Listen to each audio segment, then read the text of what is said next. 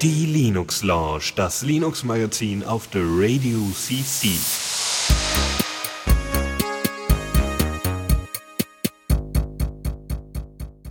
Hallo und herzlich willkommen hier zur Linux Lounge. 19 Uhr, Montag und der Philipp ist heute wieder da. Ja, nach technischen Schwierigkeiten habe ich es ja doch noch geschafft, ne? Erfreulicherweise, ja. Ja, worauf hast du dein Mumble installiert? Windows. Mit Linux wäre das nicht passiert. Ja, anders. Ja, da hättest du dann halt wahrscheinlich eine Stunde länger dran rumfrickeln müssen. ja, ja naja, also, passiert. Ich habe aktuell überhaupt keinen Plan. Gestern zur Teamsitzung war es kein Problem und heute auf einmal geht es nicht mehr. Ich habe auch äh, Mass Effect aufgenommen ohne irgendwas und jetzt spinnt es halt. Was soll's? Ach, Werde ich mich nachher noch damit beschäftigen müssen. Genau, genau. Ja, äh, hier, äh, ähm, ach, ja, Technik, nervig. Deswegen machen wir jetzt einen Technik-Podcast, um die positiven Seiten zu betonen. Es ist ja immer so ein riesiges Problem. Aber ähm, wenn du, also äh, äh hast du, hast du gerade das Pad vor dir, die, unsere Notizen vor dir? Ja, habe ich schon vor mir, grundsätzlich. Perfekt. Dann kannst du gerne den Kommentar, den Stefan von der letzten Sendung gepostet hast, mal vorlesen, denn wir hatten, also du warst ja auch, warst du letzte Sendung oder Benjamin gemacht? Uh, nö. Okay. Nee, war ich nicht dabei. Nee, dann habe ich das war mit Benjamin gemacht. Und da ging es äh, unter anderem um Gedächtnisverlust und was passiert, wenn du äh, Passwörter benötigst, also wenn du dein Gedächtnis verlierst und damit alle Passwörter verlierst. Dann kommst du an nichts mehr ran, auch wenn alles super gesichert ist. Wie machst du das am besten? Und da haben wir schon ein bisschen rumgerätselt und ganz einfach gerne mal den Kommentar von Stefan, den er äh, bei der letzten Linux Lounge äh, äh Folge 199 äh, geschrieben hat, einfach mal vorlesen. Das kann ich natürlich machen. Den Link werdet ihr dann wahrscheinlich eh sehen. Äh, und zwar schrieb Stefan, gute Sendung, hat Spaß gemacht zuzuhören. Zur Abschlussfrage wegen dem äh, wegen Unfall mit Gedächtnisverlust. Ja, wenn wirklich große Teile des Gedächtnisses verloren sind, kann man sich dann überhaupt daran erinnern, dass man wichtige Daten verschlüsselt hatte oder wo man einen Hardware-Token zur Entschlüsselung deponiert hat. Ja, ist grundsätzlich ein guter Ansatz. Ähm, man kommt also nicht an einer Vertrauensperson vorbei, auch, auch was beim Tod die Weiterführung oder sichere Außerbetriebnahme von Servern etc. betrifft. Es könnte sogar so kommen, dass man sich selbst an die per, äh, Vertrauensperson nicht mehr erinnern kann. Daher könnte man übertriebenerweise so agieren, wie es die Hauptrollen in Total Recall gemacht haben, als die Erinnerung futsch war. Genau. Ja, also das wäre, also bei Total Recall war es so, ach, wie ging der Film nochmal? Äh, ein Typ weiß nicht mehr, wer er ist. Das ist jetzt äh, nicht ganz weit weg von der Thematik, die wir haben. Und er hat sich, glaube ich, selber Spuren gelegt, ja, um, damit er wieder weiß, wer er ist und was er macht und welche Aufgabe er überhaupt hat. Obwohl Total Recall, das war halt so ein Action-Epos, äh, war nicht schlecht. Ähm, mit Colin Farrell, glaube ich, in der Hauptrolle als der Vergessliche. ja, der, ähm, die Neuverfilmung. Es gibt auch äh, eine alte Version mit Arnold Schwarzenegger, weil genau. ich mich recht erinnere. Genau das, ja. Ja, und das ist, äh, genau, das ist eigentlich nicht schlecht. Ansonsten, wenn man es jetzt so ein bisschen äh, äh ja, äh, bürokratischer hat, äh, hat eher oder da jetzt keine Leute hat, denen man wirklich vertrauen kann, ähm, ab wann man Leuten vertrauen kann, ist natürlich, wenn man ihnen Geld gibt. Also, indem man, ähm, indem man zum Beispiel einen Notar einschaltet, der dann dementsprechende Dokumente und so weiter bei sich verwahrt gegen einen Obolus und so weiter und der äh, dann eben auch Passwörter und so weiter dementsprechend verwahrt. Ja, ist doch gar nicht schlecht, finde ich. Kann man machen. Wunderbar, genau. Wenn ihr sonst irgendwie Kommentare auch zur heutigen Sendung oder sowas habt, könnt ihr, uns gerne schicken. Auch in der letzten Sendung, die vor zwei Wochen war, haben wir bereits schon Kommentare vorgelesen. Das ist super toll. Ich freue mich da immer wahnsinnig drüber, wenn irgendwie äh, äh Leute da von außen mal ein paar Ideen mit zusteuern. Äh, wird dann hier auch dementsprechend gewürdigt. Ja? Müssen wir mal gucken, wie wir das dann machen, wenn wir zu viele Kommentare bekommen. Aber das Problem haben wir derzeit nicht. Und äh, deswegen das ist, äh, das ist dann ein Luxusproblem. okay.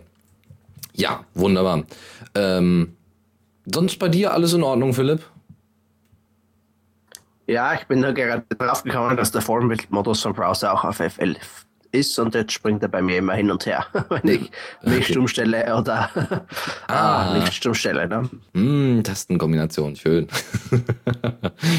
ja, okay. Wunderbar.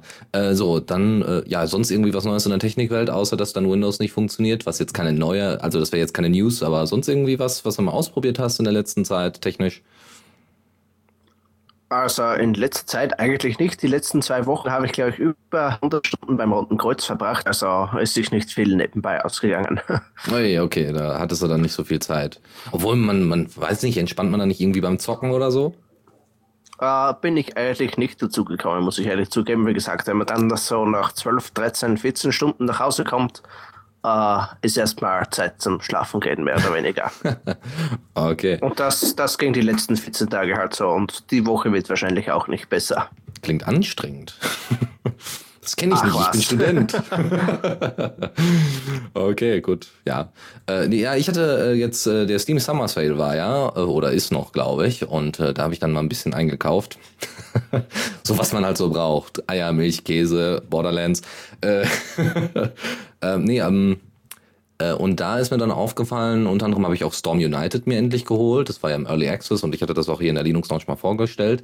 Ähm, wollte das dann ausprobieren und merkte dann, hm, 4 GB RAM reichen für das Ding nicht, auch wenn das als Mindestvoraussetzung steht. Aber ich bin halt bisher gewohnt gewesen, dass äh, das durchaus auch mit 4 GB alles irgendwie funktioniert, die meisten Spiele auch auf High-End.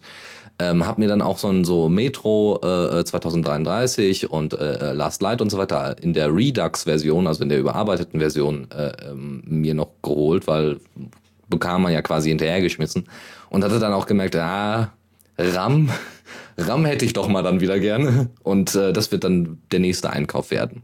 mal gucken. Gut, Ja, also äh, ja. Summer Sale hat bei mir auch eingeschlagen. Ich glaube, es waren 23 oder 24 Spiele. Im Nachhinein wahrscheinlich wieder viel zu viele, aber was soll's. Ja, ich habe das dann auch wieder gemerkt. Und es gibt ein sehr schönes kleines Spiel, das ist von Arte tatsächlich äh, umgese mit umgesetzt worden.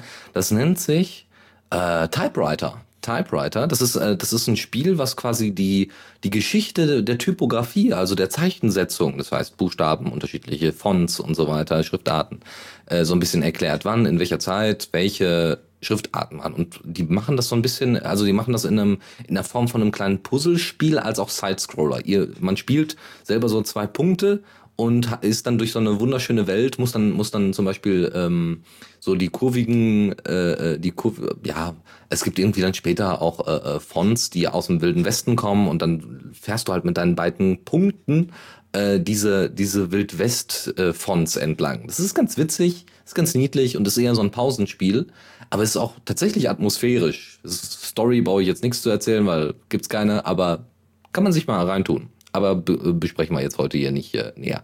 Gut, also dann wollen wir jetzt auch mal hier mit der Thematik, hier mit der blödes Vorgeplänkel, ist ja schrecklich. Neues aus dem Repo. Mhm. So, da haben wir endlich mal wieder eine Distro. Eine gute, alte, neue Distro. Ähm, Mageia. Ähm, war das, wie hieß das? Mandriva und Mandrake.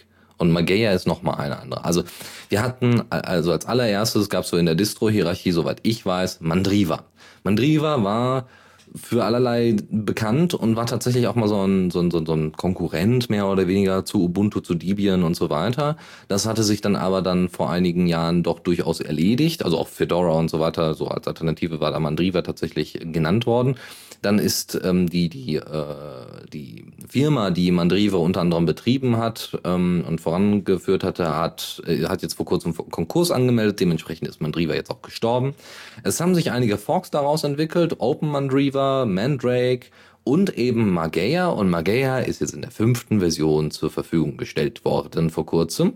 Und hat jetzt auch unter anderem Support für U- äh, UEFI-System, äh, dabei, was sehr schön ist ähm, auch äh, für etwas äh, ja, neuere Hardware grundsätzlich äh, Unterstützung. Der Kernel ist äh, noch keine Vierer-Version, ist äh, 3.19.8, Xorg 1.16, äh, GTK ganz normal, Qt 5 und so weiter, KDE, GNOME äh, 3.14, kennen wir alles. Ja, ähm, mitgeliefert wird ein LibreOffice und ein Firefox, das reicht auch.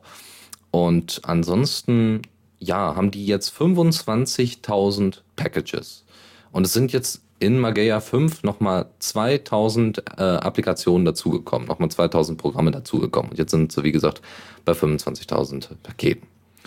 So, warum man Mageia benutzen sollte, wird dann hier auf dem Blog nochmal auseinandergenommen. Ja, ein Wort, Community. es geht eben darum, dass es dass, äh, im Gegensatz zu Mandriva, wo dann eben eine Firma gesagt hat, wo es lang geht, ähnlich wie bei Ubuntu, ähm, geht es bei Mageia doch eher darum zu zeigen, okay, hier Community, ihr könnt auch was schaffen, helft uns doch mal eine ordentliche Distro umzusetzen. Und ansonsten gibt es irgendwie noch Wallpapers und so jetzt mit der neuen Version, die das Ganze nochmal irgendwie hübsch machen. Ja, äh, sonstige Details ähm, könnt ihr euch dann in, in den äh, Release und bei uns dann natürlich in den Shownotes nochmal angucken, äh, weil mit jeder neuen Distro-Version kommen halt auch so Offensichtlichkeiten, wie wir gerade vorgelesen haben. Oh, eine neue Firefox-Version, Überraschung. ja, das ist halt bei, bei fast allen Distros so. Aber es ist schon mal gut zu wissen, dass wieder eine da ist. Eine Alternative. So, dann äh, hast du, hast du mal, äh, welche Distros hast du bisher ausprobiert, Philipp?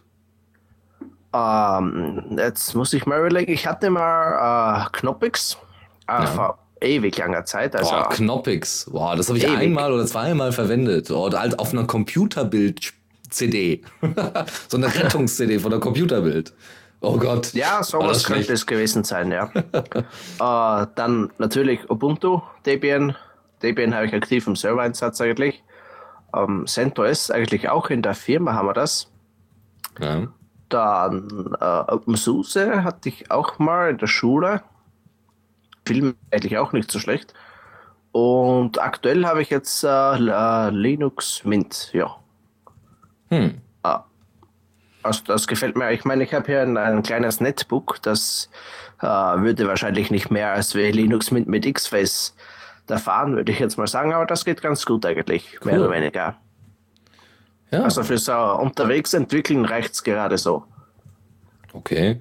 Ja, sicher. Also Netbook, äh, logisch, klar. Äh, da darfst du ja natürlich auch nicht schwer, schwergewichtiges. Was, was ist das? Mate oder X-Face oder was war das für eine Oberfläche? X-Face. Ah, X-Face. Ja, dann, dann läuft das ganz gut. Meine Eltern haben auch jetzt inzwischen einen fünf Jahre alten, nee, ich glaube, das Ding ist sogar schon älter, irgendeinen so alten HP, da läuft auch ein Linux Mint drauf und ganz gut, auch X-Face, weil mehr kann der nicht. oder sonst sagen wir mal, sonst wäre nicht so ein positives Gefühl bei der Benutzung äh, oder, oder so, so eine positive Erfahrung für meine Eltern, weil die sind ja jetzt keine Linux-Enthusiasten, sondern werden eher dazu gezwungen, das zu nutzen.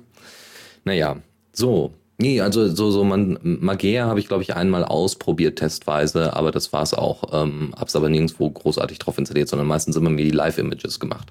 Nach, seit ich bei Arch Linux bin, hat sich das mit dem Distro-Hopping einfach erledigt. Braucht man nicht. Ja? Ich kriege alle Applikationen, alles super, alles cool, keine neuen Versionen, alles super kein Ubuntu mehr und so. ja, ich kann halt Arch nicht aktiv im Serverbetrieb fahren. Ne? Nee, oh Gott. nicht unbedingt. Nein, nein, nein, sollte man nicht. Obwohl Leute damit gute Erfahrungen gemacht haben, wie ich gehört habe, aber nein, sollte man trotzdem nicht. Außer man kennt sich sehr, sehr gut mit den einzelnen Versionen aus und so. So. Wunderbar. Weiter geht's. Äh, jetzt, also jetzt kommen wir mal zur Video-Editing. Ja? Ich benutze ja Caden Live was ein ziemlich, also finde ich tatsächlich ziemlich fortgeschrittenes Open Source Programm ist für Videobearbeitung. Das kann durchaus mit äh, dem Windows Movie Maker mithalten. Nein, es kann durchaus noch mehr. Es ist nur von der Benutzerführung jetzt nicht so einfach. Ja, es ist deutlich komplizierter. Es erinnert so an dieses typische Verhältnis zwischen Photoshop und GIMP. Es sind nicht alle Funktionen drin. Und äh, bei Caden Live ist es so die typische Verbindung Sony Vegas oder von mir aus auch ähm, wie heißt denn äh, Premiere, genau, Adobe Premiere äh, und Kden Live ist genau dieselbe Beziehung wie Photoshop und äh, GIMP. Ja, einige Sachen sind deutlich komplizierter zu handhaben, also ist nicht so ganz so cool durchgestylt. Ähm, und es gibt dann natürlich nicht so viele Features. Trotzdem ist es ein powervolles Tool, weil ich baue damit tatsächlich auch Videos für, Ar für meine Arbeit, für meinen Nebenjob. Das funktioniert super. Eine Alternative dazu in Anführungszeichen oder ein alternatives Programm, was auch Video-Editing macht, heißt Flowblade und hat vor kurzem die Version 1.0 erreicht, was sehr erfreulich ist. Das Projekt ist gerade mal drei Jahre alt, äh, unter der MIT-License, ist ein nicht linearer ähm, Video, äh, Video ein Videobearbeitungsprogramm und benutzt das MLT-Framework und GTK 3, was sehr erfreulich ist, weil Kden Live, wie es der Name eigentlich schon sagt, KDE-N Live, ja, äh, benutzt natürlich Qt. Und inzwischen glaube ich auch Qt 5, wenn mich nicht alles täuscht. So, also GTK 3. Ich habe früher mal PTV benutzt für so leichte kleine Schnittsachen. So überblenden und so weiter, mal schnell irgendwie was fertig schneiden und dann irgendwie zu jemandem zuschicken oder als GIF exportieren oder sowas. Solche Sachen. Äh, PTV kackt aber dauernd ab. das bricht einfach mittendrin ab. Das ist ziemlich nervig. Ähm, Flowblade habe ich jetzt tatsächlich noch nicht ausprobiert, sieht aber, wie gesagt, relativ ähnlich aus äh, wie PTV und hat auch wahrscheinlich ein, ein ähnliches Funktionsspektrum. Da also mal reingucken, wenn es schon eine 1.0er Version gibt, sollten, äh, sollte es auch mehr Nutzer geben, die vielleicht auch Bug-Reports einsenden für äh, äh, Übersetzungen und äh, vielleicht auch einfach mal wieder ein paar Features mit reinbringen. Sehr erfreulich. So, jetzt kommen wir zu Media Goblin. Äh, hast du mal Media Goblin ausprobiert oder weißt du, was Media Goblin ist? Uh, ich weiß, was es ist. Ich wollte es mir mal installieren, aber es kann mir aktuell irgendwie noch nicht genug. Muss ich, ich hab, ehrlich zugeben. Ja. Ähm, aber ich werde es voraussichtlich irgendwann mal installieren, irgendwo. ja. Ja, Media Goblin ist äh, so, so ein, ja, was ist es eigentlich? Es ist so ein, so ein Media, also so ein, so ein Media Center in Anführungszeichen, aber eben zur öffentlichen Präsentation. So ein, so ein Flickr für alles, ja, für jegliche, fast jegliche Art von Medium. Äh, nämlich, also hat auch irgendwie eine Pump.io-Schnittstelle und so weiter. Das ist echt großartig, was das Ding alles hat. Ähm, äh, Lizenzen werden ein, kann, können eingebunden werden. Äh, man hat eine, so, so, so eine Sideshow, äh, Sideshow, genau, Slideshow-Effekt. Äh, ähm, man kann durch die Einzel äh, man kann Alben organisieren, man kann sogar 3D-Objekte dort reinstellen, die dann dementsprechend angezeigt werden. Total genial, ganz, ganz großartig. Ähm, ja, so, und sie haben jetzt die 08er Version endlich veröffentlicht mit dem Namen A Gallery of Fine Creatures. Ähm, und man sieht als quasi Versionslogo ähm, haben sie so einzelne äh, Bilderrahmen genommen und haben innerhalb dieser Bilderrahmen Bilder von irgendwelchen Kreaturen. So ein Geist mit einer Weste um und ein Viech, so ein vierbeiniges Viech mit einem Riesenkopf. Ganz witzig. So, und zwar, was haben wir noch? Also die, die äh, Client-to-Server-API ist jetzt endlich drin oder beziehungsweise wurde deutlich äh, verbessert. Ja, Federation API, da, damit ist das, oder da die Federation API, also damit alles so verteilt ist, damit ihr äh, Bilder auch woanders hinpacken könnt und ihr quasi ein dezentrales, eine dezentrale, äh, äh, dezentrales, wie heißt es denn? Ja, so eine Art, im Endeffekt, äh, soziales, dezentrales, soziales Netzwerk für Inhalte äh, medialer Art habt. Klingt viel cooler als es ist. Nein, das klingt wirklich ziemlich cool. Und da haben sie jetzt eben eine, die Server-API, die Client-to-Server-API deutlich verbessert, damit das äh, in der zukünftigen Version mit der Federation-API besser funktioniert. Das ist sehr erfreulich. So, dann ähm, können, kann man jetzt diese Posts, ja, also es ist so ein bisschen blockartig organisiert, ja. Wenn ihr ein Bild postet, ist es so eine Art Post. Ihr könnt auch Texte, glaube ich, veröffentlichen. Äh, ist es inzwischen möglich, dass äh, über diese Pump.io-Schnittstelle mit äh, solchen Clients wie Pumper und Dianara äh, zu nutzen äh, und abzurufen? Das ist natürlich sehr erfreulich. Äh, man kann übrigens auch selber, also es gibt auch extra für, für Python gibt es auch so ein, so ein, ja nicht Framework, sondern so eine Library, so eine Bibliothek, die heißt PyPump. Damit könnt ihr quasi selber auch einen Client bauen. Für Pump.io. So, was haben wir noch? Ja, hm, API und so weiter. Also es ist vor allem viel in der Federation passiert. Und äh, man hat hier sogar ein paar Screenshots, wie das bei Pampa zum Beispiel drin, äh, äh, wie das bei Pampa aussieht, dass man eben einzeln, die einzelnen Bilder durchgehen kann und so das ist sehr schön. Das ist ziemlich cool. Was haben sie noch? Ja, das ist eigentlich so der, der Kernpart. Also natürlich ohne Ende Bugfixes, wie immer. Ähm, sie fangen jetzt äh, stärker an, da auf Python 3 aufzubauen. Und ähm, ja, mir gibt es da, glaube ich, auch gar nicht großartig zu erzählen. Nö, das sieht einfach grundsätzlich wieder mal gut aus. ja, und genau, sie nutzen jetzt irgendwie GStreamer früher, äh, also in der 1.0er Version. Da haben sie früher wohl ältere Versionen benutzt oder teilweise äh, G-Streamer gar nicht benutzt. Jetzt benutzen sie G-Streamer zum Abspielen und zum, zum Encodieren und so weiter. Das ist sehr schön. Das dazu. So. Aber finde ich sowieso schön, so eine schöne Idee, so eine Art Media Center, nicht zum selber angucken, sondern eben halt so, so, so verteilte. Wie nennt man das denn? Was ist das denn? Eigentlich ist es ja ein Social Network, so ein Flickr, so Flickr-artiges Social Network wie Picasa und so. Ähm, was nicht, es gibt es YouTube und so weiter. Also, äh, ähm, und das eben dezentral zu organisieren, ist eine ziemlich coole Idee. Ja, weil man dann eben auch sagen kann, okay, jetzt wollen wir alle Media Gobbler nutzen, weil wir haben auch irgendwie zentrale Suchfunktionen. Ja, es gibt dann vielleicht irgendwo Knoten oder oder äh, besonders große Server, wo man dann irgendwie alle dran anschließen kann, äh, quasi, was dazu führt, dass man auf deutlich mehr zu, äh, auf deutlich mehr äh, Medien Zugriff hat. Das ist sehr erfreulich. So, also das dazu. Weiter geht's. Newsflash. Kommen wir zu einigen System-D-Mythen. Eigentlich ist es mehr oder weniger ein Link-Tipp, den ich hier habe. Es gibt hier äh, ähm, auf dem Blog zeropointer.net, also Zero nicht ausgeschrieben, sondern als Zahl, zeropointer.net gibt es die äh, größten äh, System-D-Mythen äh, aufgelistet und mehr oder weniger debunked. Ja, also auseinandergenommen und dementsprechend äh, höchst äh, am meisten verneint. Ja, also zum Beispiel Systemd ist kompliziert, Systemd ist nicht modular, Systemd ist nur für Desktop-Systeme.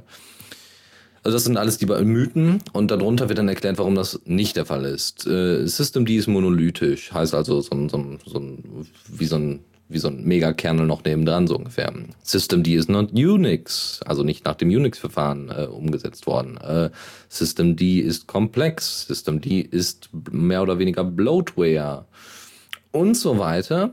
Ich will da gar nicht auf jeden einzelnen Punkt großartig eingehen, aber ich finde es eine schöne Ansammlung. Es sind, wie viele Punkte insgesamt? Auch oh, gar nicht wenig. 30, 30 Stück, ja.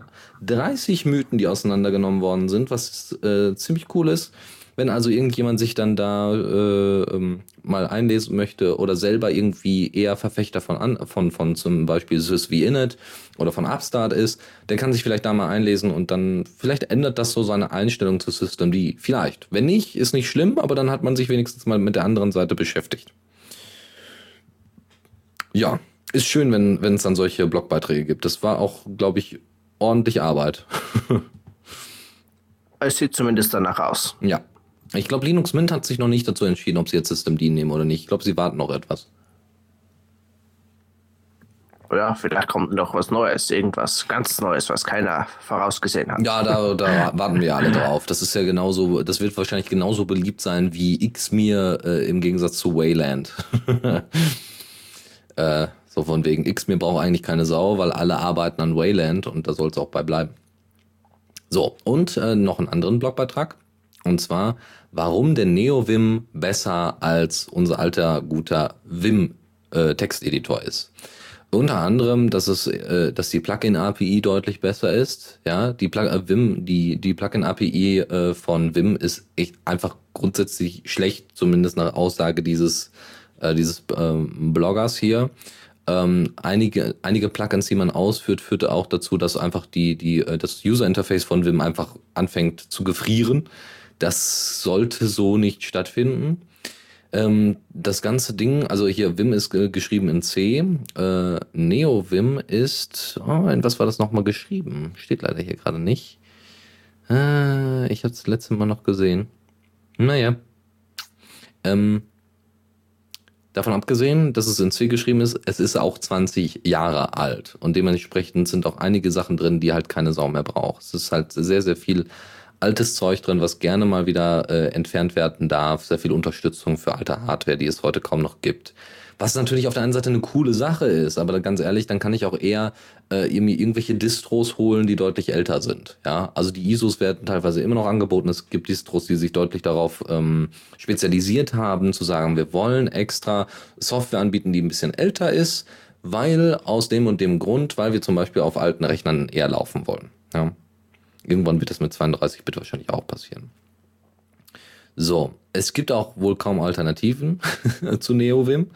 Ja, außer, also, ne, also, dass es irgendwie Sachen gibt, die diesen Vim-Approach, ja, diesen, äh, diese, diese Vim-Idee, wie man eben Vim benutzt, das irgendwie neu ordentlich umsetzt. Das gibt es in kaum, kaum einer Form, ist jetzt zumindest die Aussage hier des, des, äh, des Kollegen, der den äh, Beitrag hier geschrieben hat.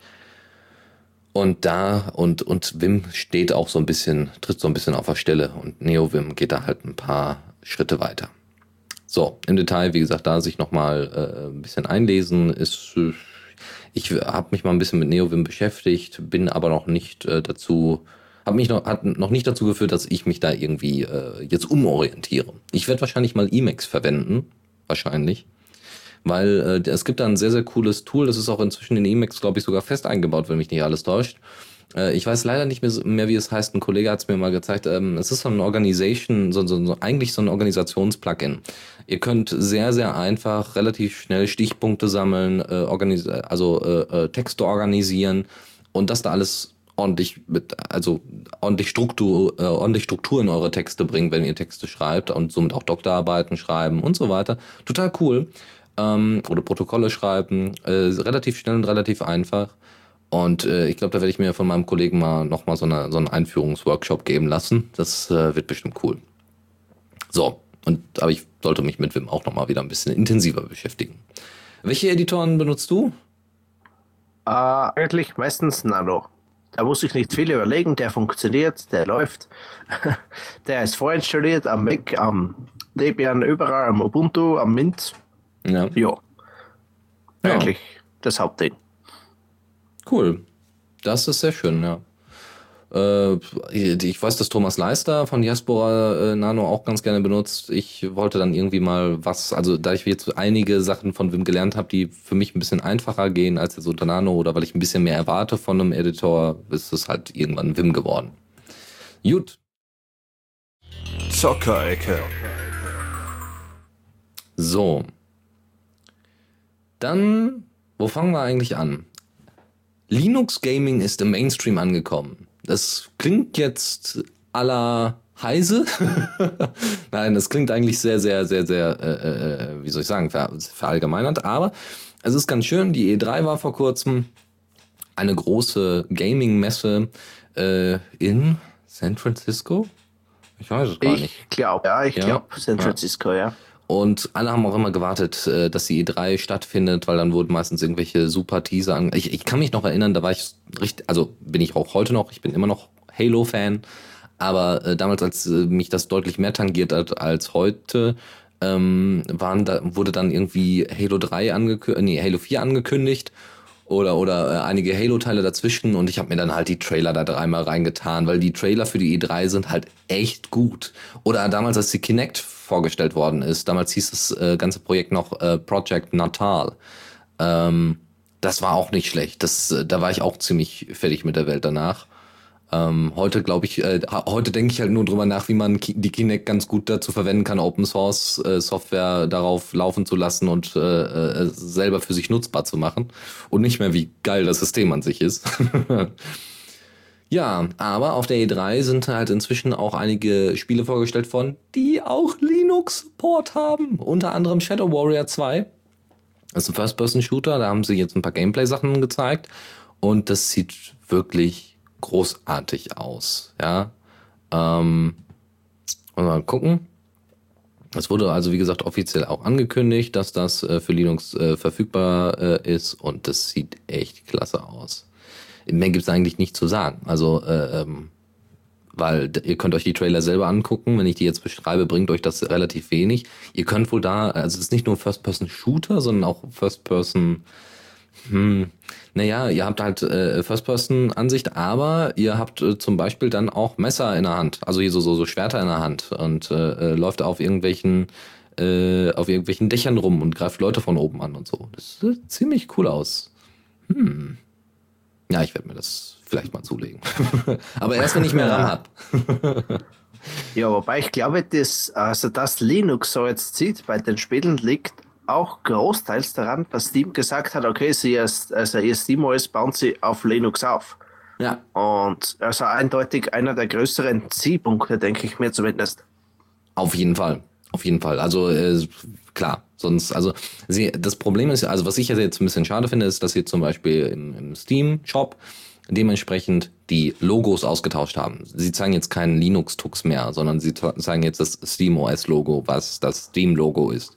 Das ist ein bisschen schade, weil damit so der Fokus darauf, dass es auch unter Linux läuft, so ein bisschen verloren geht. Aber grundsätzlich ist es erstmal zu begrüßen, dass äh, da äh, Valve halt gesagt hat, so, wir bauen jetzt mal hier auf Linux auf. Und deswegen rennt das jetzt auch, natürlich, klar. Jetzt, wo Steam überhaupt erstmal die Möglichkeit dafür gibt, dass es auch Linux-Spiele, dass auch Linux-Spiele dort angeboten werden. So, ich wollte noch was. Äh, das steht hier leider aber nicht. Hm. Okay, muss ich gleich nochmal gucken, wo ich das hatte. Äh, vielleicht habe ich das auch noch nicht rausgegriffen. Äh, machen wir gleich. Und zwar, andere, andere Sache. Und zwar, äh, ähm, die CryEngine ist jetzt endlich rausgekommen mit Linux-Unterstützung. Die CryEngine 3.8.1. Ja, genau. Und hat jetzt offiziell OpenGL und Linux-Support bekommen, was ziemlich cool ist, weil Crisis, äh, Deliverance, Evolve, das sind alles Spieltitel. Ach nee, Moment, Kingdom Come Deliverance heißt das Spiel.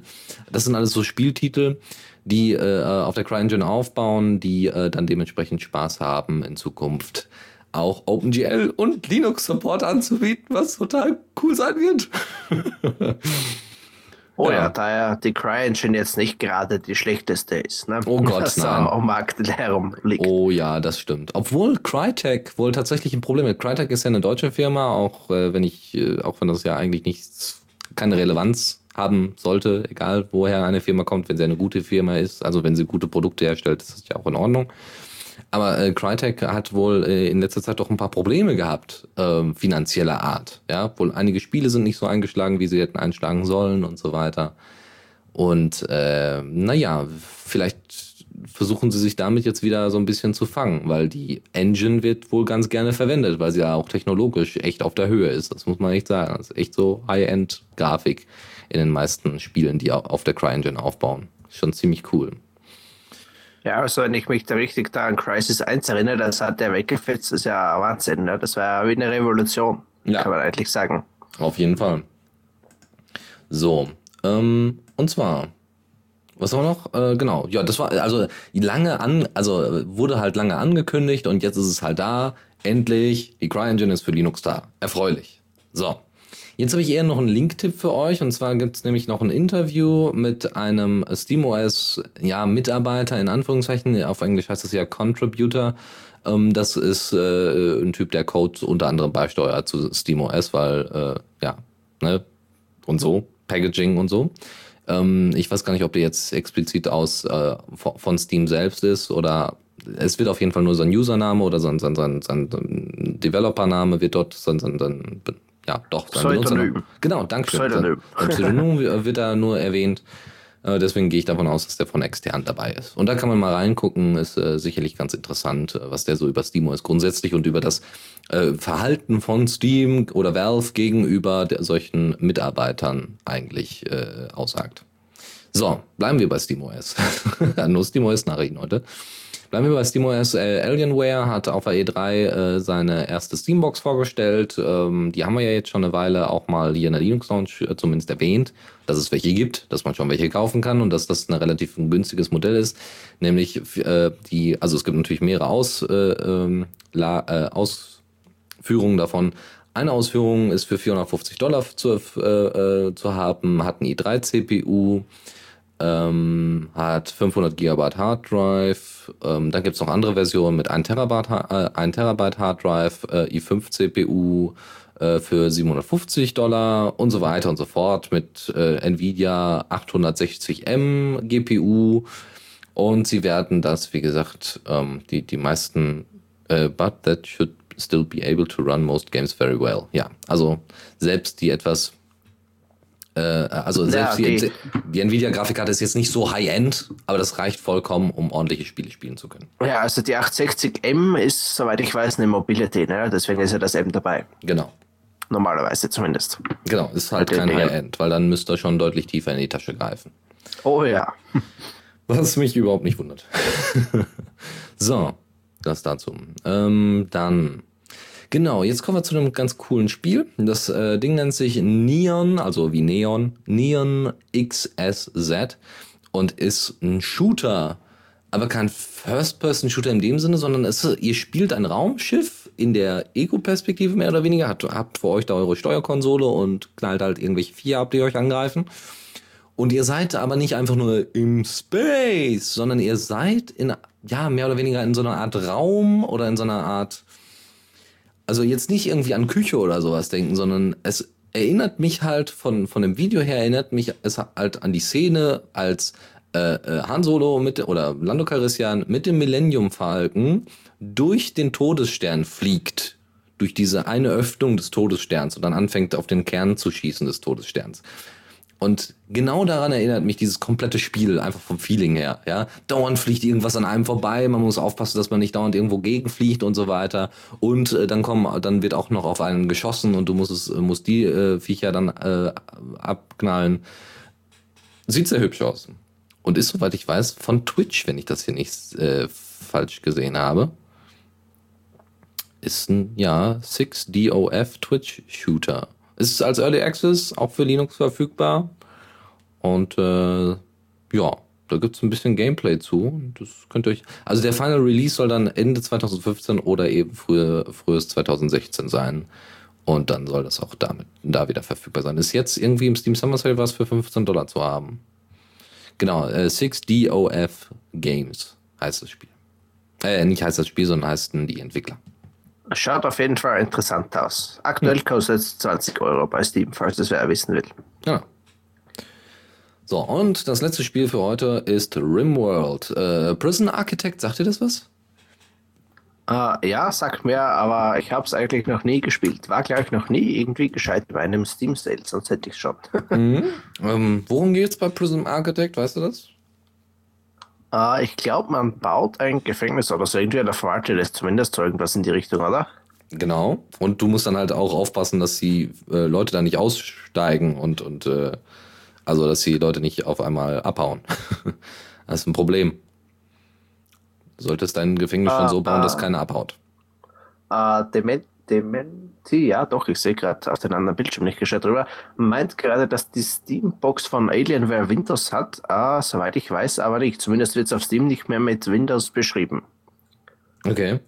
Ah, hat er nur eben im Chat eingeworfen. Okay. Soweit ich weiß, haben die wirklich schon SteamOS drauf. Uh, Alienware, falls das jemand interessiert, ist auch eine Untermarke von Dell. Um, ähm, das heißt, die wissen schon ungefähr, was sie für Geräte bauen. Aber wie gesagt, normalerweise müsste das mittlerweile auch SteamOS sein. Ja, ich, ich guck mal ganz kurz. Ich habe ja hier, da.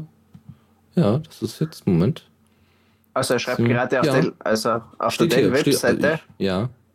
Auf der Dell-Webseite scheint es noch äh, mit Windows 8.1 zu laufen. Das liegt aber wahrscheinlich daran. Ich habe jetzt mal Beweise in den Chat geworfen. Das sollte reichen. äh, nee. Ja, auf jeden Fall gab es ja die Alienware-PCs, gibt es ja bei Dell schon Ewigkeiten. Also im Gaming-Sektor. Genau, ist aber erst für Sommer 2015 angekündigt. Wir haben jetzt Sommer, also dann, äh, naja, abwarten. So, okay.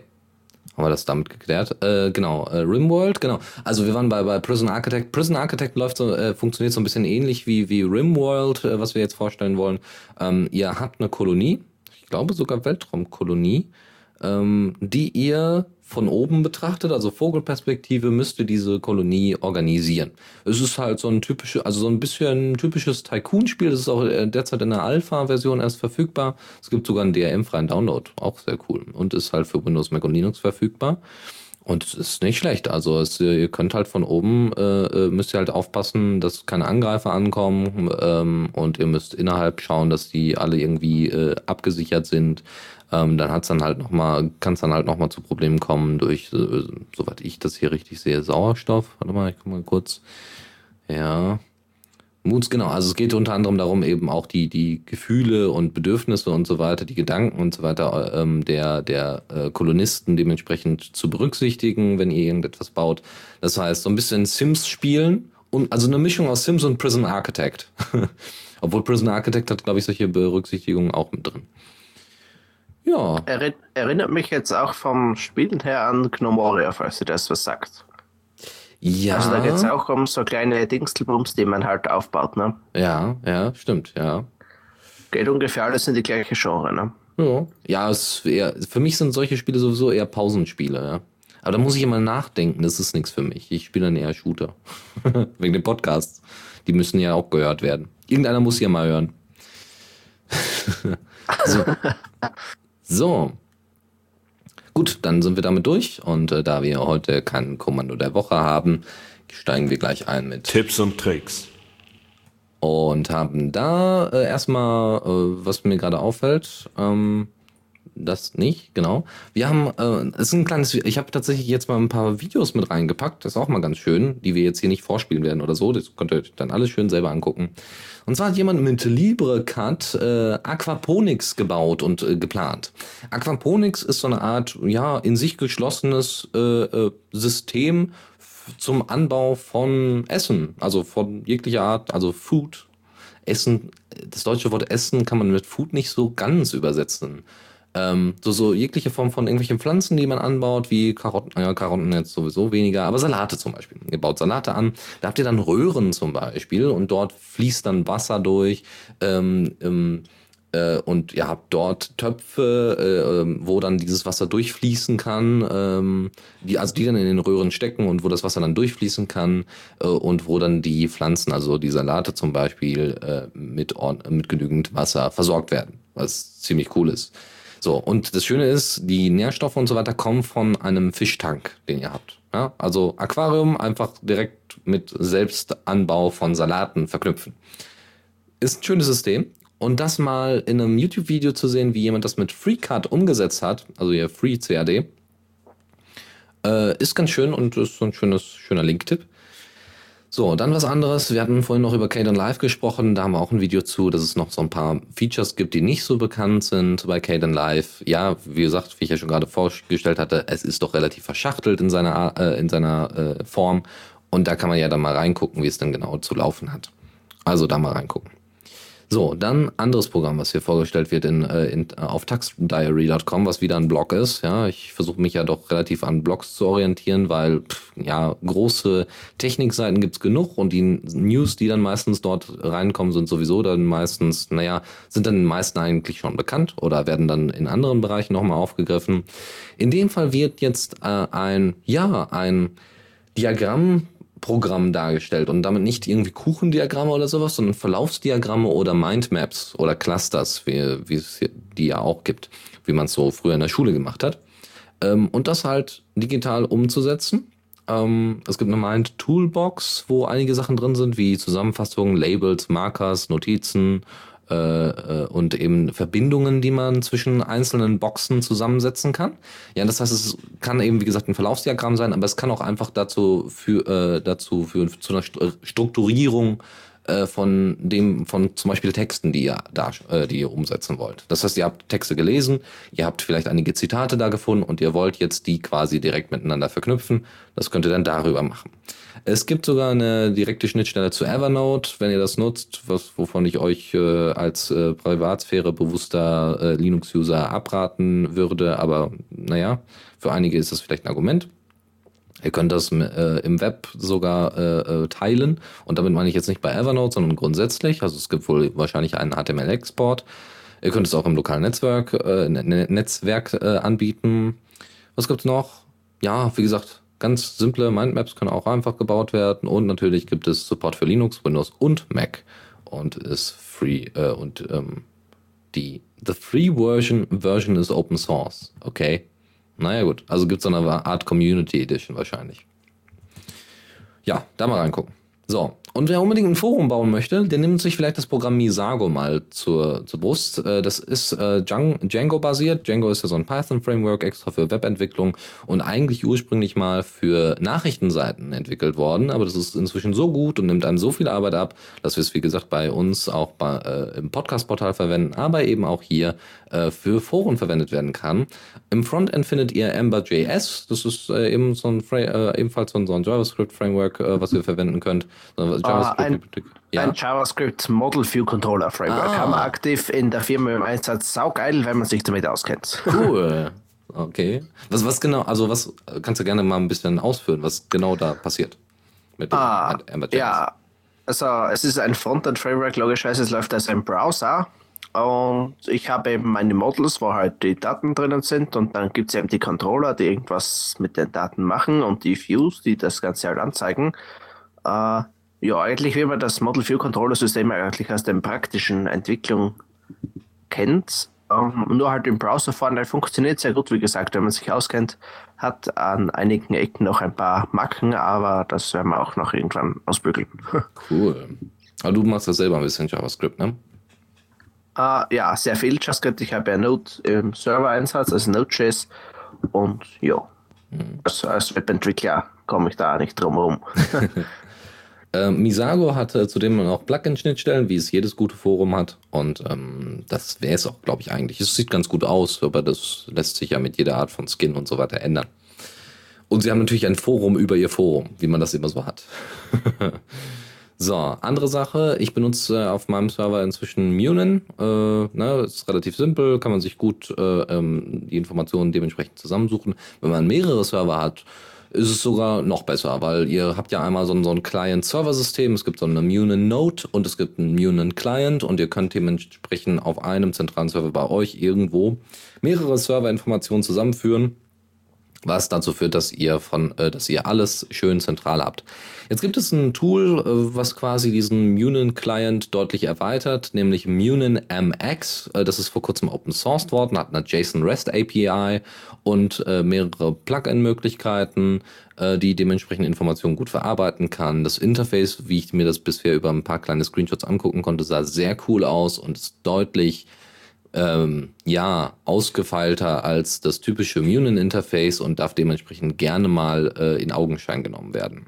So, und jetzt haben wir noch ein paar schöne und nette Link-Tipps. Erstens, hast du, Philipp, noch VHS-Kassetten bei dir zu Hause? Ah, ich glaube, wir haben noch welche irgendwo. Also ich weiß, das Hochzeitsvideo meiner Eltern ist auch noch auf VHS-Kassetten, die sollte ich mal irgendwann digitalisieren. Äh, Jo, ich hatte viel. Ich habe sehr viel aufgenommen in meiner Kindheit, wobei es ja eigentlich gar nicht so lange noch her. Mhm. Also ja, haben wir noch irgendwo. ja, ich habe auch noch einige Sachen. Die müsste ich auch mal äh, digitalisieren, genau. Und darum geht es auch hier. Bei opensource.com gab es eine schöne kurze Anleitung, wie man äh, die meisten VHS-Videos äh, in MP4 umwandelt. Äh, da kann man mal kurz reingucken. Das ist ein schöner Link-Tipp. So, ansonsten, was macht man, wenn man keine Stereoanlage hat, die jetzt im kompletten Haus dementsprechend angeschlossen ist. Genau, man macht das alles mit Puls Audio.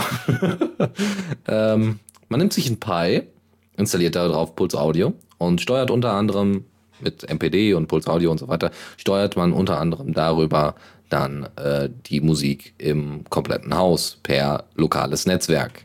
Dafür gibt es eine schöne Anleitung. Eine andere Anleitung, die ist vom Linux und ich Blog, ja, der auch schon relativ bekannt ist, ist ja quasi das Heise der Blogs. ähm, aber da auch schöne, eine schöne Empfehlung, äh, PowerTop und Arch Linux. Wie man eben, PowerTop, äh, PowerTop ist ein Tool, um, wie, wie, wie, der, wie es der Name schon sagt, um eben die, die äh, Energieverwaltung unter Arch Linux auf einem Laptop zum Beispiel deutlich zu verbessern. Ja, auf einem normalen Tower brauchst du das nicht unbedingt, aber auf einem Laptop sollte man das deutlich, äh, sollte man sich das mal angucken und da gibt's einige Tipps von Christoph vom Linux und ich Blog. Und ähm, dann von Sören Henschel, der sehr viel mit Mozilla zu tun hat. Vor kurzem ist in Firefox auch die Pocket-Integration mit hineingerutscht, äh, weil Firefox oder beziehungsweise Mozilla versucht ja so jetzt deutlich mehr Geldgeber zu haben, was dazu führt, dass sie eben nicht mehr von Google abhängig sind, weil auch die Google-Verträge ausgelaufen sind und so. Und Pocket ist jetzt ein Anbieter davon. Und da gibt es halt eine direkte Pocket-Integration im Firefox, die automatisch, äh, Pocket ist ein Tool, womit ihr so, so eine Art Read-It-Later-Dienst, ihr könnt einfach bestimmte äh, Seiten euch angucken und speichert die einfach dann in Pocket und könnt euch die dann später nochmal angucken. Es ist sogar Read It Later. Also genau. ganz am Anfang. Äh, man kann sich auch vorstellen, irgendwie wie, äh, wie hieß denn das mit D, glaube ich, gibt es das oder so irgendwie. Man kann sich ja auch teilweise gibt es das auch zum Privat installieren, wer Pocket nicht vertraut. Ist aber dennoch ein cooler Dienst. Ich habe es auch eine Zeit lang eingesetzt, äh, bis ich was Open Source mit sich gefunden habe, was ich aber aktuell nicht weiß, wie es heißt. Okay. Wallerback oder so irgendwie. Ah ja, äh, oh ja, ja. Wallerback. Ähm, genau. Stimmt. Äh, haben wir, glaube ich, sogar mal in einer Linux Lounge. Ähm, ich glaube, ja. So ich habe es gefunden, haben. ja, ja. Hier, ich kann es direkt als Link, kommt in die Show Notes. So, Open Source. Also ja, gut. Also es geht ja hier um die Integration, ne? Open Source Alternative zu Pocket. So, tut mir leid, dieses Getippe, das hört man leider. So, fertig.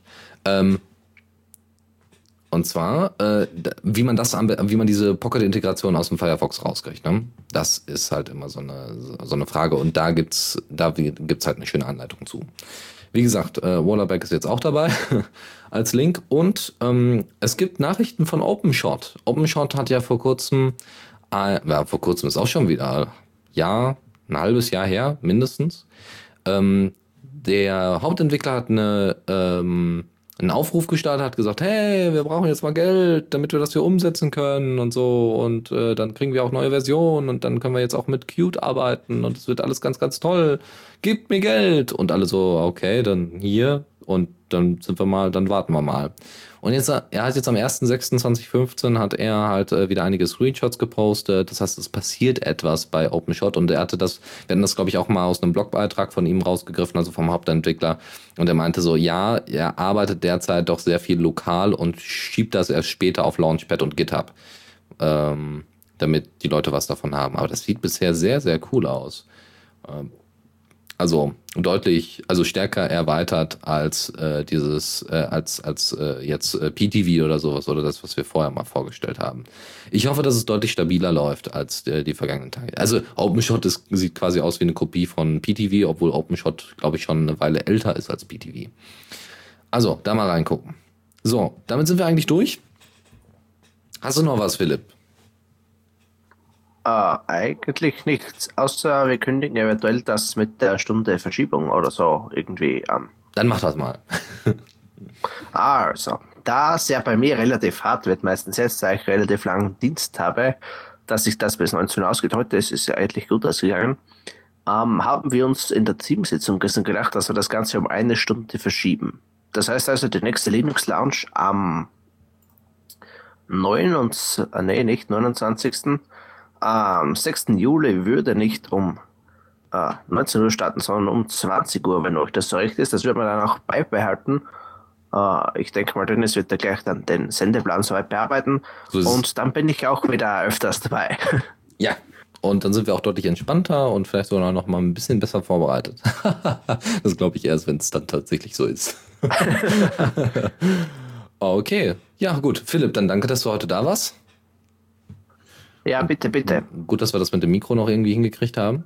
Und äh, wie gesagt, wenn ihr Themenvorschläge habt, schickt die an uns. Ihr kriegt jetzt auch nicht den Endjingle gleich, also nicht wundern. Es gibt diesmal keinen Jingle. Wenn ihr irgendwie äh, vor, äh, Kommentare habt, haut sie direkt einfach bei uns drunter. Alles cool. Wir kümmern uns dann darum und freuen uns dann auch natürlich über jegliche Form von Feedback. Dann würde ich sagen, bis zum nächsten Mal. Genau. Und man sieht sich. Gute Nacht.